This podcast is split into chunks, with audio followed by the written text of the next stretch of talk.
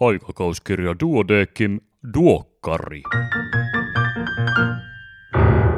Tämä on numero 15 vuonna 2019. Minä olen Kari Hevossaari, loppu kesän kandi Helsingistä. Tervetuloa mukaan. Toivottavasti kesä meni mukavasti ja ehdit myös lomailemaan. Ja vielähän kesää on jäljellä. Kaupungit pursuavat tapahtumia ja ulkona on hyvä olla.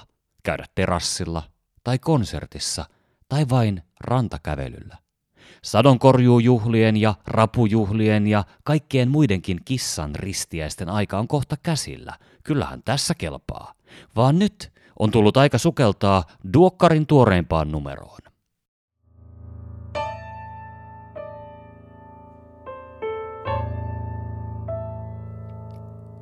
Pääkirjoitukset. Psyykkiset häiriöt nuoruusiässä. Kymmenen viime vuoden aikana 12-17-vuotiaiden psykiatristen ja neurokognitiivisten häiriöiden diagnoosien määrä erikoissairaanhoidossa on lisääntynyt 50 prosentilla. Luvut saattavat houkutella tekemään pikaisia päätelmiä nuorten pahoinvoinnin ja psyykkisten ongelmien lisääntymisestä. Väestötutkimukset eivät kuitenkaan tue tällaista selitystä.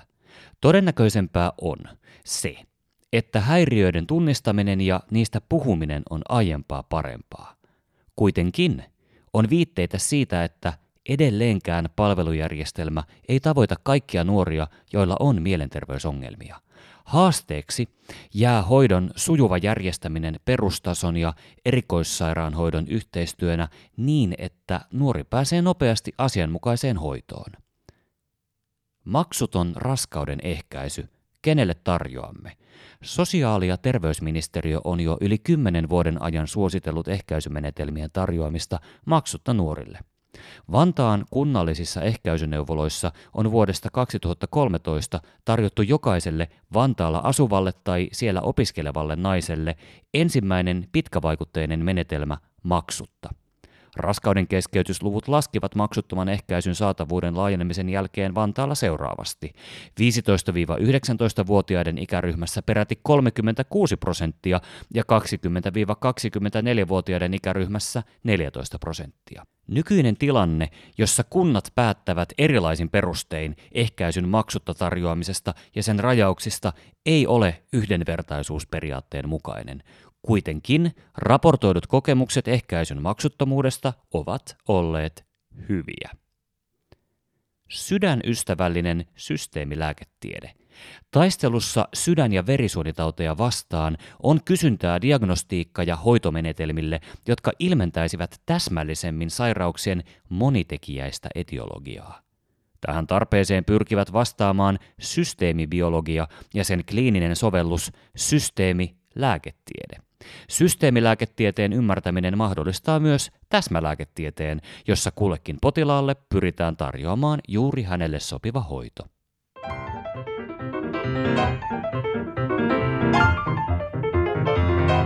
Erikoislääkärin uutisia tarjolla tänään seuraavista aiheista. Infektiosairaudet, johtaminen ja terveydenhuolto, lasten ortopedia ja traumatologia, pediatria, psykiatria – ja yleislääketiede. Nämä siis löytyvät tarkasti lehdestä. Tässä ja nyt tulee sen sijaan muutaman uutisen ydin toteavasti ilman perusteluja Tapio Rautavaaran lukemana. Kausi-influenssan rokotteen tehon kestosta influenssakaudella. Näyttää siltä, että mitä pitemmälle rokotuksesta mennään, niin rokotteen teho heikkenee epikriisit tukemaan potilasturvallisuutta. Paluu sairaalasta yleislääkärin hoitoon ei aina suju ongelmitta. Neljännes sairaalahoitojaksoista kohdistuu yli 75-vuotiaisiin, jotka ovat usein monisairaita ja muutenkin hauraita. Sairaalasta ehdotettu toimi jäi toteuttamatta lähes puolella potilaista Briteissä. Merkittävä ongelma oli epikriisien vaihteleva muoto. Kätkyt-kuolemien vähentäminen ja raskauden aikainen tupakointi. Tupakoinnin vähentäminen missä tahansa raskauden vaiheessa vähensi imeväisen selittämättömän kuoleman riskiä. kaksi vapaapäivää ei riitä kumoamaan univelan metabolisia haittoja. Eli vaikuttaisi siltä, että arkena hankittua univelkaa ei viikonlopun pidemmillä unilla makseta takaisin.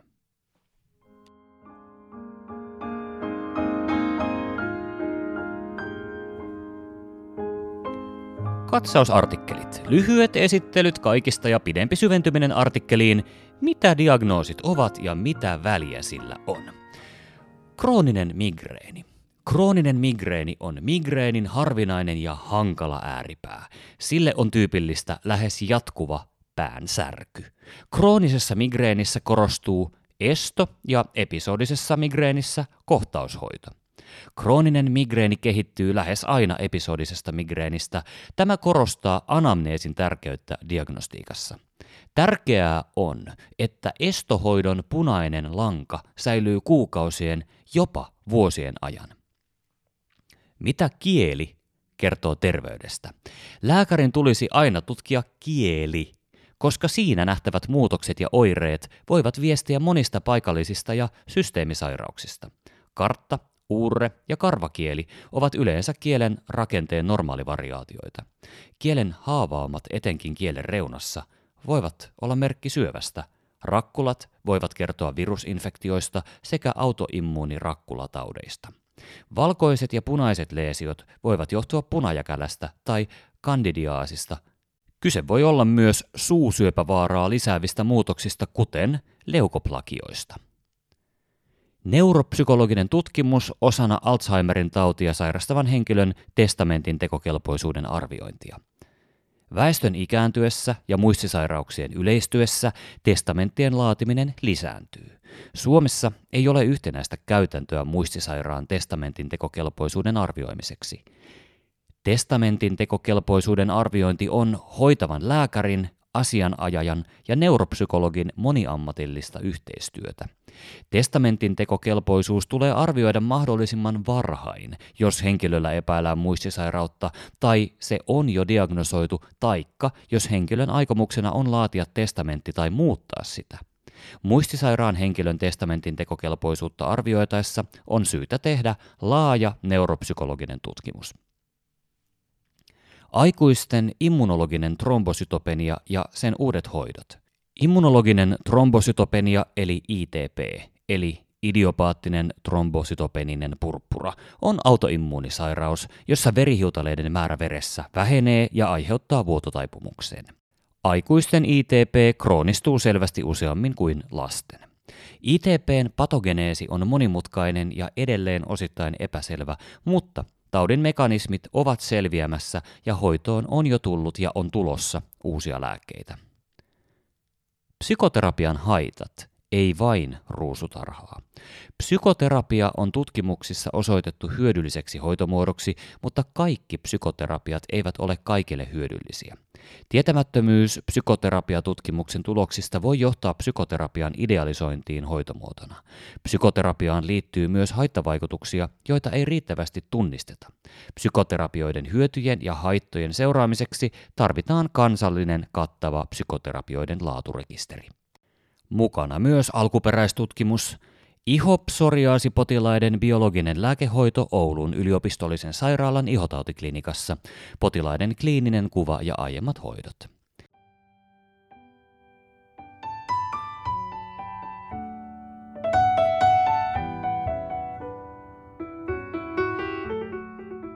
Sitten se pidempi artikkeli eli Pekka Louhialan kirjoittama Mitä diagnoosit ovat ja mitä väliä sillä on.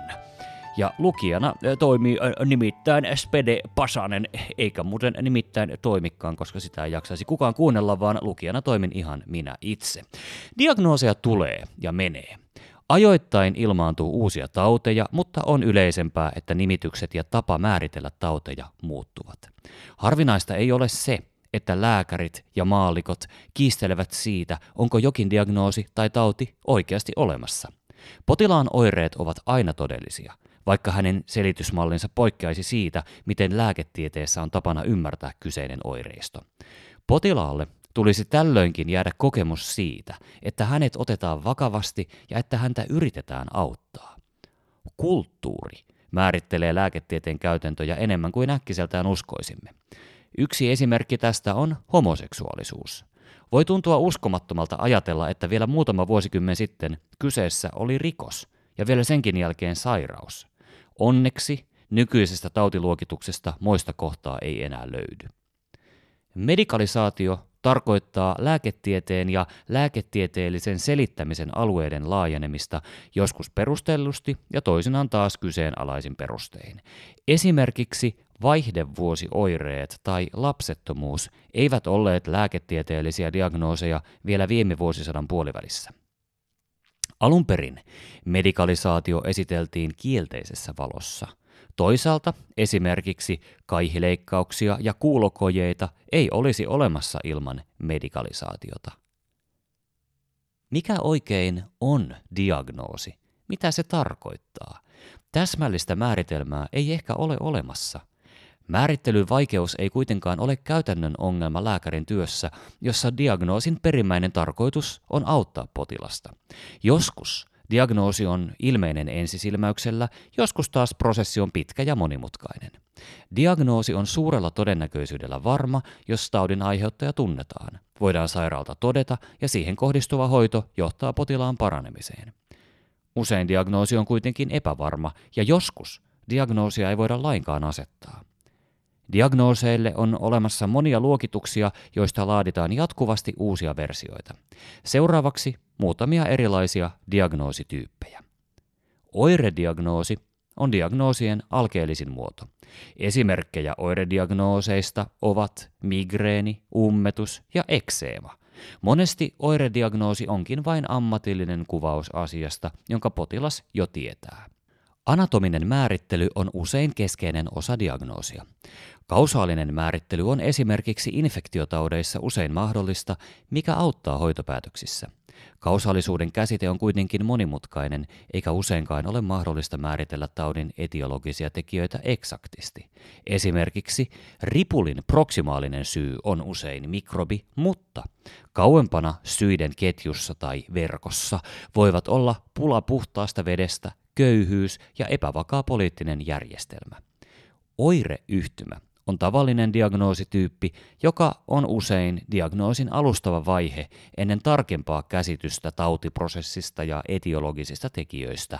Monesti oireyhtymien määritelmiä ja kriteereitä käsitellään kansainvälisissä tieteellisissä kokouksissa ja ne muuttuvat, kun tutkimus etenee. Poissulkudiagnoosit ovat erikoinen diagnoosityyppi, jossa määritelmän pääosan muodostaa luettelo asioista, joita potilaalla ei ole todettu.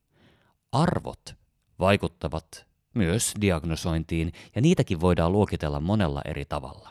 Arvot ovat usein piilossa ja niiden kategoriat päällekkäisiä, mutta ne vaikuttavat jopa yksittäisen potilaan hoitoprosessiin. Itseisarvo ja välinearvo – Terveyttä pidetään yleensä itseisarvona, se on siis tavoiteltavaa sinänsä. Diagnooseilla on välinearvoa, eli ne toimivat keinoina joidenkin päämäärien saavuttamiseksi. Tiedolliset arvot liittyvät esimerkiksi tiedon varmuuteen. Lääketiedettä sekä tieteenä että käytäntönä luonnehtii jatkuva epävarmuus, ja hoitopäätökset perustuvat aina todennäköisyyksiin. Esteettiset arvot ohjaavat diagnostiikkaa ja hoitoa muuallakin kuin kosmeettisessa kirurgiassa. Eettiset arvot ovat koko lääketieteen perusta. Ilman sairaita tai mahdollisesti sairaita ihmisiä ei koko lääketiedettä olisi olemassakaan. Eettiset arvot ohjaavat ajoittain diagnostiikkaakin. Taloudelliset arvot ovat läheisesti yhteydessä poliittisiin ja eettisiin arvoihin. Uusilla teknologioilla saavutetaan tarkempaa diagnostiikkaa, mutta ne ovat useimmiten kalliita. Onko diagnoosilla sitten väliä? On syytä muistaa, että nykyiset diagnoosit kertovat siitä, mistä tutkijat ovat kiinnostuneita tänään, millaisia menetelmiä he käyttävät ja mikä on heidän maailmankuvansa. Sillä, mitä pidetään pätevänä diagnoosina, voi olla merkittäviä seurauksia ihmisten elämässä. Lääketieteellisten seurausten lisäksi diagnooseilla voi olla sosiaalisia tai taloudellisia seurauksia. Jos alkoholiriippuvuutta pidetään sairautena, on sen sosiaalinen leima erilainen kuin jos sen katsotaan olevan itse valittu huono tapa. Diagnoosin saaminen sinällään voi vaikuttaa potilaan ennusteeseen, joskus jopa sitä huonontavasti. On näyttöä siitä, että kroonisen väsymysoireyhtymän diagnoosi voi huonontaa potilaan ennustetta. Aihetta koskevassa katsauksessa punnittiin perusteellisesti diagnoosin asettamisen etuja ja haittoja ja pääteltiin, että on hyväksyttävää tehdä diagnooseja kuten krooninen väsymysoireyhtymä, kunhan se on hoitosuhteen alku eikä loppu.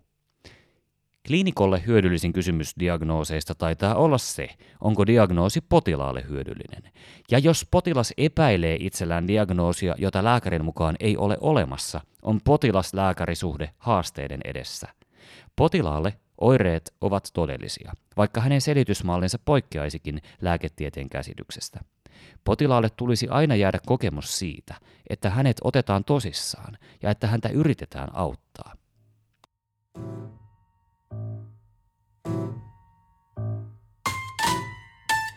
Näin hoidan palstalla hyperremesis gravidarum eli raskauspahoinvoinnin ja oksentelun äärimuoto. Tila vaatii usein sairaalahoitoa, jossa sekä suun kautta että suonen sisäisesti annettavalla nesteytyksellä tuetaan ravitsemusta ja korjataan kuivuminen ja elektrolyyttihäiriöt. Voimakkaasta raskauspahoinvoinnista ja oksentelusta kärsivät odottajat tarvitsevat myös psyykkistä tukea. Valtaosalla vaikeatkin oireet helpottavat raskauden edetessä.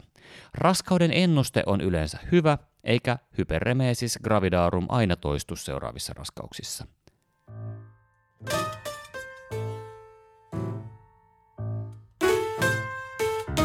Kaksi uutta vältä viisaasti suositusta. HLA-määritys keliakian ensilinjan diagnostiikassa. Vältä HLA-määritystä keliakian ensilinjan diagnostiikassa ja gluteenin rajoitus ruokavaliossa ennen keliakiatutkimuksia. Älä rajoita gluteenia ruokavaliossa ennen keliakiatutkimuksia. Aikakauskirjan toimittaja Aino Kuuliala on kirjoittanut hienon kolumnin käännöskukkasia ja muita pohdintoja lääketieteen termeistä. Yksi aikakauskirjan perustamisen syistä silloin kauan sitten oli suomentaa lääketieteellisiä termejä. Käännöstyö on kuitenkin harvoin helppoa. Vaikka käännös löytyisikin, hyväksynnän saaminen sille lääkärikunnalta voi olla työn ja tuskan takana. Kirjeet ja mielipiteet palstalla on vilkasta. Siellä käydään rakentavaa keskustelua lannepistosta ja veren hyytymiseen vaikuttavista lääkkeistä. Lisäksi pohditaan lannepiston turvallisuutta aivokalvotulehdusepäilyssä ja sitä, milloin kannattaa poistaa epäilyttävä luomi. Kiitos kun kuuntelit. Siinä oli kaikki tällä kertaa. Tee kivoja juttuja itsellesi ja myös läheisillesi. Ja jos olet oikein hurjalla päällä, tee jokin ystävällinen teko tuntemattomalle. Todennäköisesti ilahdutte molemmat. Palataan asiaan pari viikon päästä. Siihen asti voi hyvin ja nauti elämästä. Iiro, ole hyvä.